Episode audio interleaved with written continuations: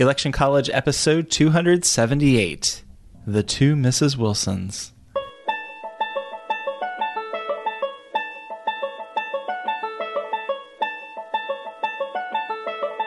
Let's throw a political party. Face it, the political scene sucks, but did it always? It's time for Election College, and class is in session. Now, your hosts, Jason Goff and Ben Smith.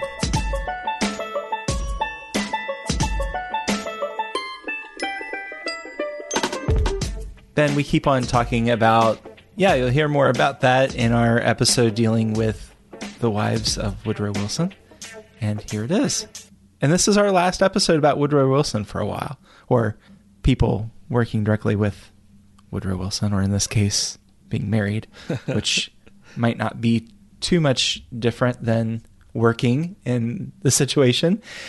Woodrow Wilson's first wife, Ellen Axson, was born in May of 1860 in Savannah, Georgia. Now, she was the daughter of a preacher, uh, a Presbyterian minister, and she was, you know, raised in this kind of Southern genteel way. Uh, she loved art and music and literature. So 1883 rolls around and it was April, you know, spring, crazy things happen. And her buddy, Jesse Woodrow Wilson, uh, who lived in Rome, Georgia, where Ellen was from, uh, had a visitor come to his house. And that visitor was his cousin, Woodrow Wilson. And she meets him. She's keeping house for her dad, who is a widower. And Woodrow is like, wow, what splendid laughing eyes. I guess he liked her. I, that's what I said when I met my wife. That's right. well, they got engaged about five months later, and then they decided to postpone the wedding because he was doing some postgraduate work at John Hopkins, and she was taking care of her father, who was sick. Her father actually ended up uh, committing suicide. He was hospitalized for depression and um, ended up taking his life. So later, she goes to study at the League of New York, uh, the Art Students League of New York. And then she goes off and studies some portrait art and gets a medal, and she does a lot of cool stuff. Uh, and then she goes back to Georgia. And when they are, uh, Wilson's 28 and she is 25, they get married in Savannah, Georgia at her grandparents' home. And of course, his father being a reverend, being a pastor, uh, they have him do the ceremony along with Ellen's grandfather. So they go off, they honeymoon, of course, and at that point, Woodrow gets offered a teaching position at Bryn Mawr College uh, for $1,500, and they move there, live near the campus, and her little brother moves in with them. All the while, while heading north, Ellen is all about keeping the Southern culture, right? And part of what that involves is making sure your kids are born in the South. That doesn't exactly work out because it takes a little while to go south just to have your baby. But anyway, um, the Wilsons had three daughters Margaret, Jessie, and Eleanor. Kind of interesting, Ben. I got off on a huge rabbit trail about Margaret Wilson. Uh-huh. She cut a record that Columbia Records took, Uh-huh. like in the ni- 1913 ish, somewhere around there. So she was a singer. And then later in life, she moved to India and became a Hindu nun. Oh, wow. And that's where she died. It's in an India. interesting life for sure. Isn't that? Can you imagine? And then um, Jessie worked at a settlement house in Philadelphia. She married Francis B. Sayre at the White House, and they settled in Massachusetts. And she joined the faculty of Harvard Law School. So she didn't end up being a Southerner.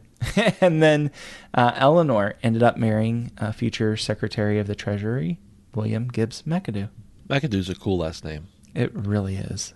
We might just have to do an episode where we just say McAdoo. Just the whole. It's it's the McAdoo episode.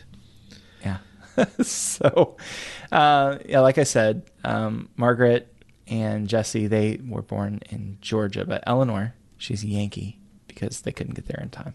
The Southern family, the Wilsons, they move north, keep the Southern ideals, but no, they're going to hang out up east. So after Woodrow gets elected as president in 1912, they pretty much decide that they're not going to have an, an, inaugural ball.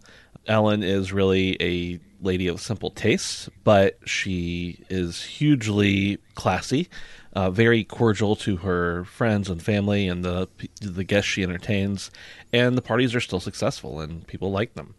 Uh, she convinces her husband that maybe we need to invite some people who are influential over every now and then for private dinners and you know stuff like that. During the time where they're married, Woodrow, of course, having grown up in a slave owning family and then being from the South, that is ingrained in them. But as the First Lady, Ellen is really devoting a lot of efforts to improving different housing and things like that for the black slums in Washington, D.C.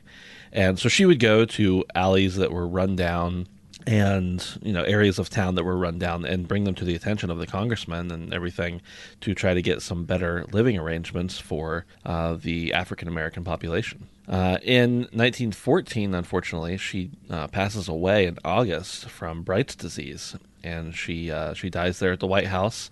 She gets buried in Rome, Georgia, and uh, is buried there at Myrtle Hill Cemetery. Yeah, what a shock, and how sad is that? Um, Margaret their daughter, ends up taking over the responsibilities as the White House hostess until, well, this isn't actually very long after Ellen passes away. A certain lady named Edith Galt is introduced to Woodrow Wilson, the president. So we're going to cut all the way back. We're going to go back to 1872 now. Edith Bolling was born in October of 1872 in Wytheville, Virginia.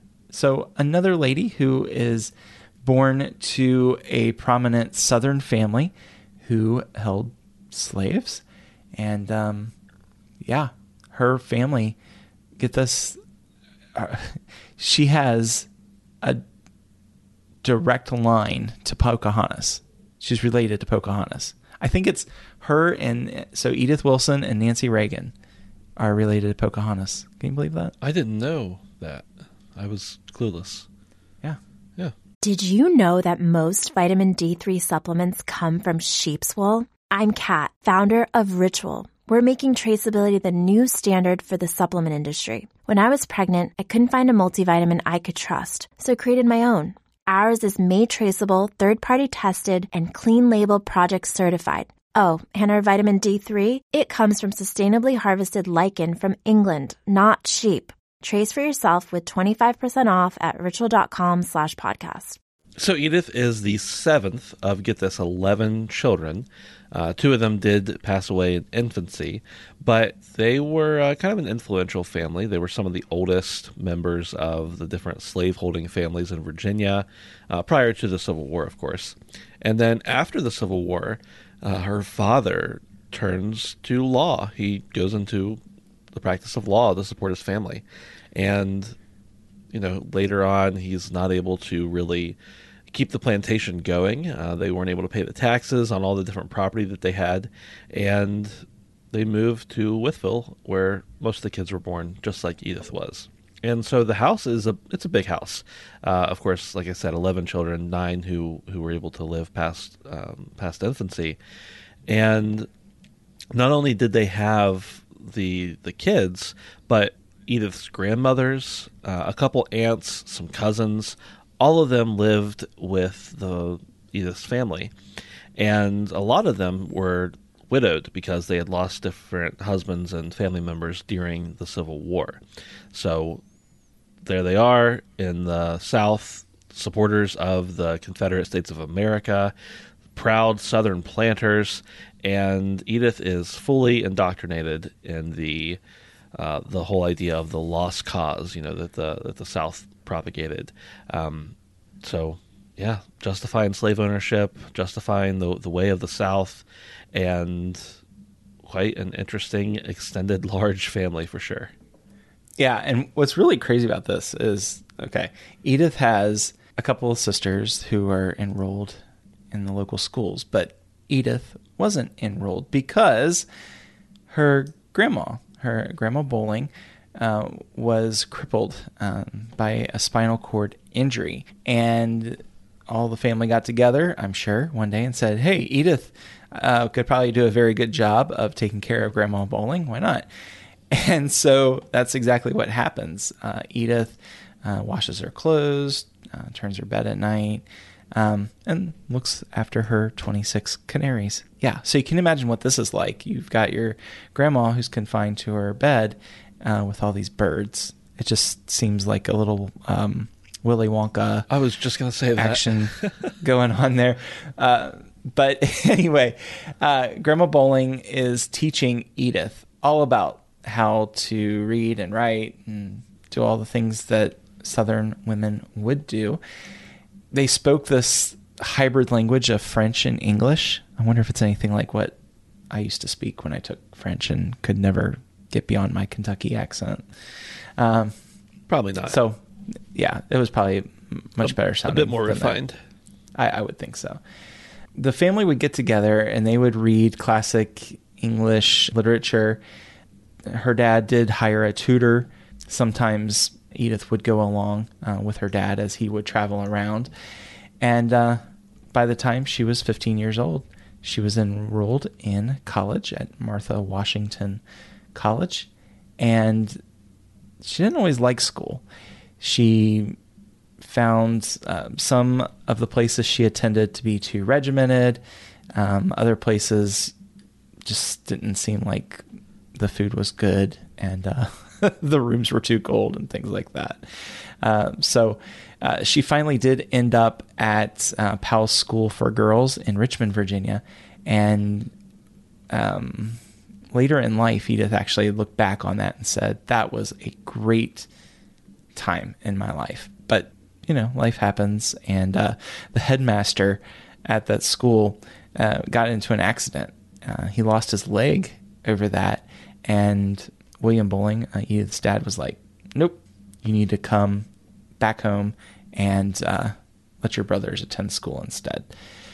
So there's Edith. She doesn't have the formal education. She's gone, gone here and there, but she goes to Washington, D.C. Uh, to visit her sister, and then magic happens. Yeah, she meets Norman Galt, who is a pretty well-known jeweler in the area, and they get married on April 30th of 1896. Uh, they live in Washington D.C. for about the next 12 years. About seven years after they get married, she has a son who only lives for a few days. And it was a pretty difficult childbirth and um, puts her in a position where she's no longer able to have more children. Uh, a few years later, Norman Galt unexpectedly dies at the age of 43. So basically, she hires somebody to oversee all of his business, make sure his debts are paid off, and then she has some income left over uh, because of the profession he was in, and she heads off and tours Europe. Now, in March of 1915, she gets introduced to Woodrow Wilson. At this point, he is a widower, and they both know Helen Woodrow Bones. Um, Bones is Woodrow Wilson's first cousin and is also the hostess. It's awesome last name also another awesome last name, Bones, for sure. And so Woodrow's like, I, I like this woman. Um, she's pretty cool. Uh, I think I'm going to wait like a week or two and then propose. so there were some rumors that Woodrow had, had cheated on his first wife um, with Galt, and that was bad for them, but it was un- unsubstantiated and. Uh, it was a whole mess because you know not only did they, people say he cheated on her, but people say that she uh, actually had her murdered, and this is just crazy because they hadn't even met until after the fact that she had already passed away. So w- Woodrow Wilson's like, "Hey, why don't you go ahead and back out of the engagement? It's no problem." And instead, Edith's like, "Nah, that's fine. I'll uh, I'll just wait till you're your wife has been gone for like a full year, and then we'll get married. So they did. You know, this is where it gets kind of. I, I'm not going to say funny, but I just did say funny, so I guess I did. Ellen's experience as first lady to Woodrow Wilson was completely different than Edith's. Yeah.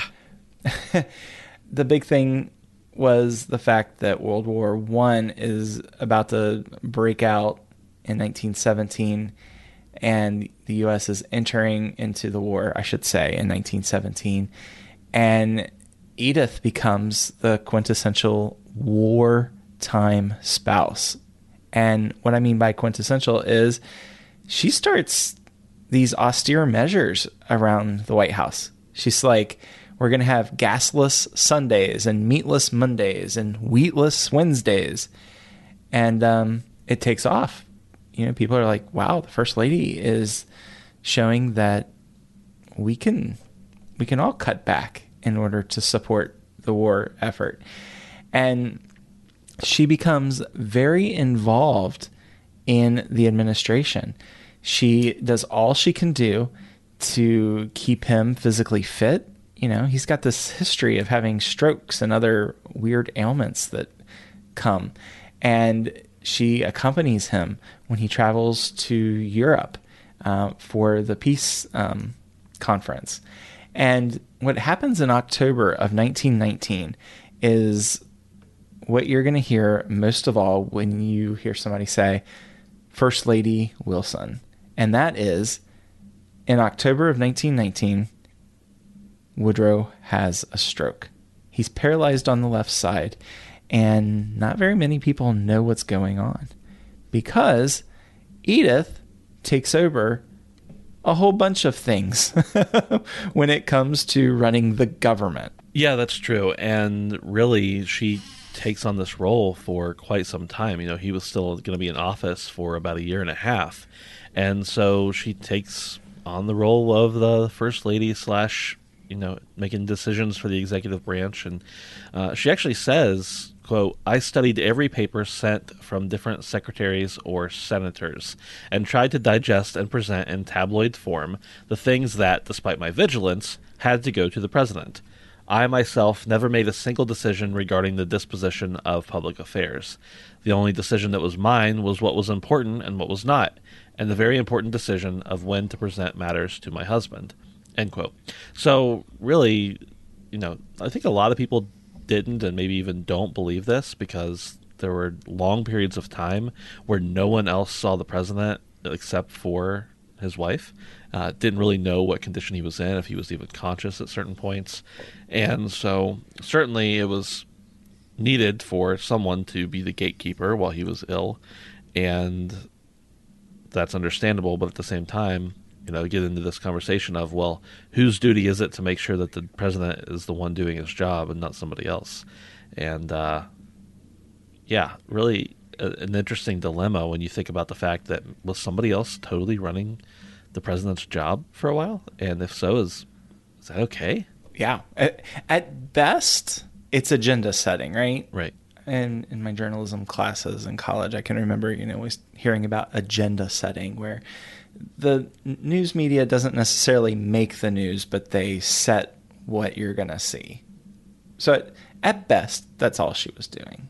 She was setting the agenda. At worst, she was running the country Right. unelected. And this is before uh, women. I mean, they should have, of course, but this is before women actually had the right to vote. So not only did were women not even allowed to vote at this time, they certainly weren't allowed to be president. Um, of course, you know we would we we know we're on the right side of history now, knowing that women should have been able to vote. But just really interesting to think of how much power she probably had, in the very least, at being able to present what was important to her and what was not to the president. Yeah, you know, Ben, probably the more astonishing thing to me, and this is probably looking at it, you know, 100 years later, Uh-huh. It's shocking that Wilson survives. Like, he lives to the end of his term. Right. Because it's- everybody's just kind of thinking he's not going to make it. Yeah, And he does make it. And he makes it till, you know, several years after he's out of office. But what ends up happening is okay, he makes it and she tends to him for three years. They buy a house in uh, Washington, D.C., and um, she goes and heads the Women's National Democratic Club, is involved in Washington, D.C. life uh, right up until the end. In 1961, she attends the inauguration of John F. Kennedy. She was there at when uh, Franklin Roosevelt addressed Congress after the bombing of Pearl Harbor. On the day she died, she was supposed to have been the guest of honor at the dedication ceremony for the Woodrow Wilson Bridge there in Washington. Yeah, pretty incredible. Passes away in 1961 and definitely saw a long span of different events in our country. I mean, a couple world wars for sure.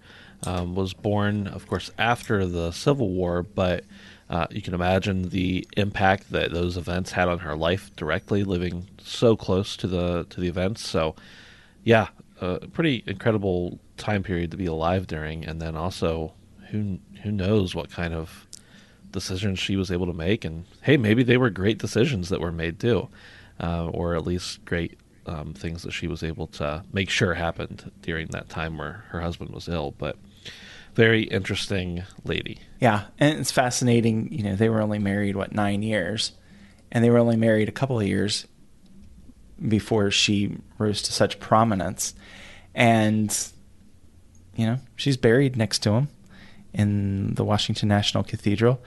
Uh, Ellen is buried uh, in Georgia um, with her family. So, yeah, despite the fact that they were married a lot longer, Ellen kind of takes a back seat in the history uh, when it comes to thinking of the Wilson ladies. For sure.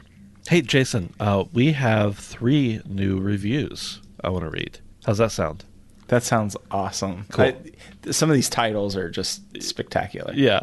The first one's from Zany10, and it's just called Entertaining. It says, You sure make learning fun. I've just started at the beginning and haven't caught up, but I love all of the nicknames for the historical figures. Well, we do too, and you'll hear this hopefully when you catch up, whatever that is. uh, the next one is called Manifest Destiny, and it's from someone called Millard Chilmore, which is phenomenal. Spectacular. says, I stumbled upon gold with this podcast. I take pride in being a weirdo who binge listens to presidential podcasts, and it didn't take me long to make it through the episodes once I started.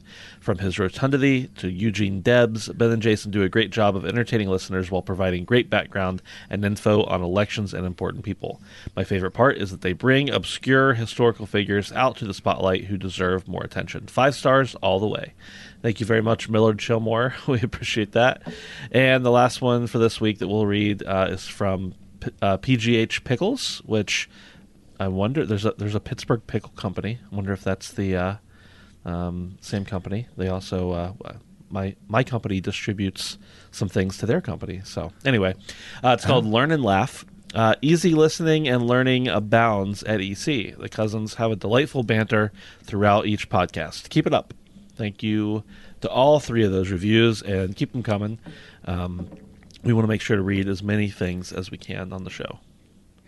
Yeah, and if you haven't already, be sure to interact with us in our private Facebook group. You can go to electioncollege.com slash group and you will be ushered into the very presence of Ben and Jason. Uh, that's right. You can be there. You can hang out with us and a bunch of our buddies who enjoy talking presidential election history. Yeah, it's not one of those trivia groups. Not that there's anything wrong with those, but you know, that kind of thing is all over. That's right. Facebook. We're just kind of like who are the people who listen to the podcast and who are interested in this. And um, for those of you who didn't know, I'm selling just about every personal belonging and moving into an RV with my wife and four year old. And we're going to be traveling around and we're looking for things to do. So uh, do let us know in the group where's some places we can go and hang out and maybe even meet up with you and shake your hand or something. Yeah, that'd be awesome to hear those stories for sure. Uh, hey, if there's something you want to do that's not leaving a review, you've already done that maybe, and you want it to be really easy. If you're going to shop on Amazon, just go to electioncollege.com/slash Amazon, make all your purchases. You won't pay a penny more, but we'll get somewhere between four and seven percent of everything you buy. Uh, that really helps us out a lot. Hey, we'll see you over in the group and uh, be on the lookout because we got some other stuff to give away. Bye.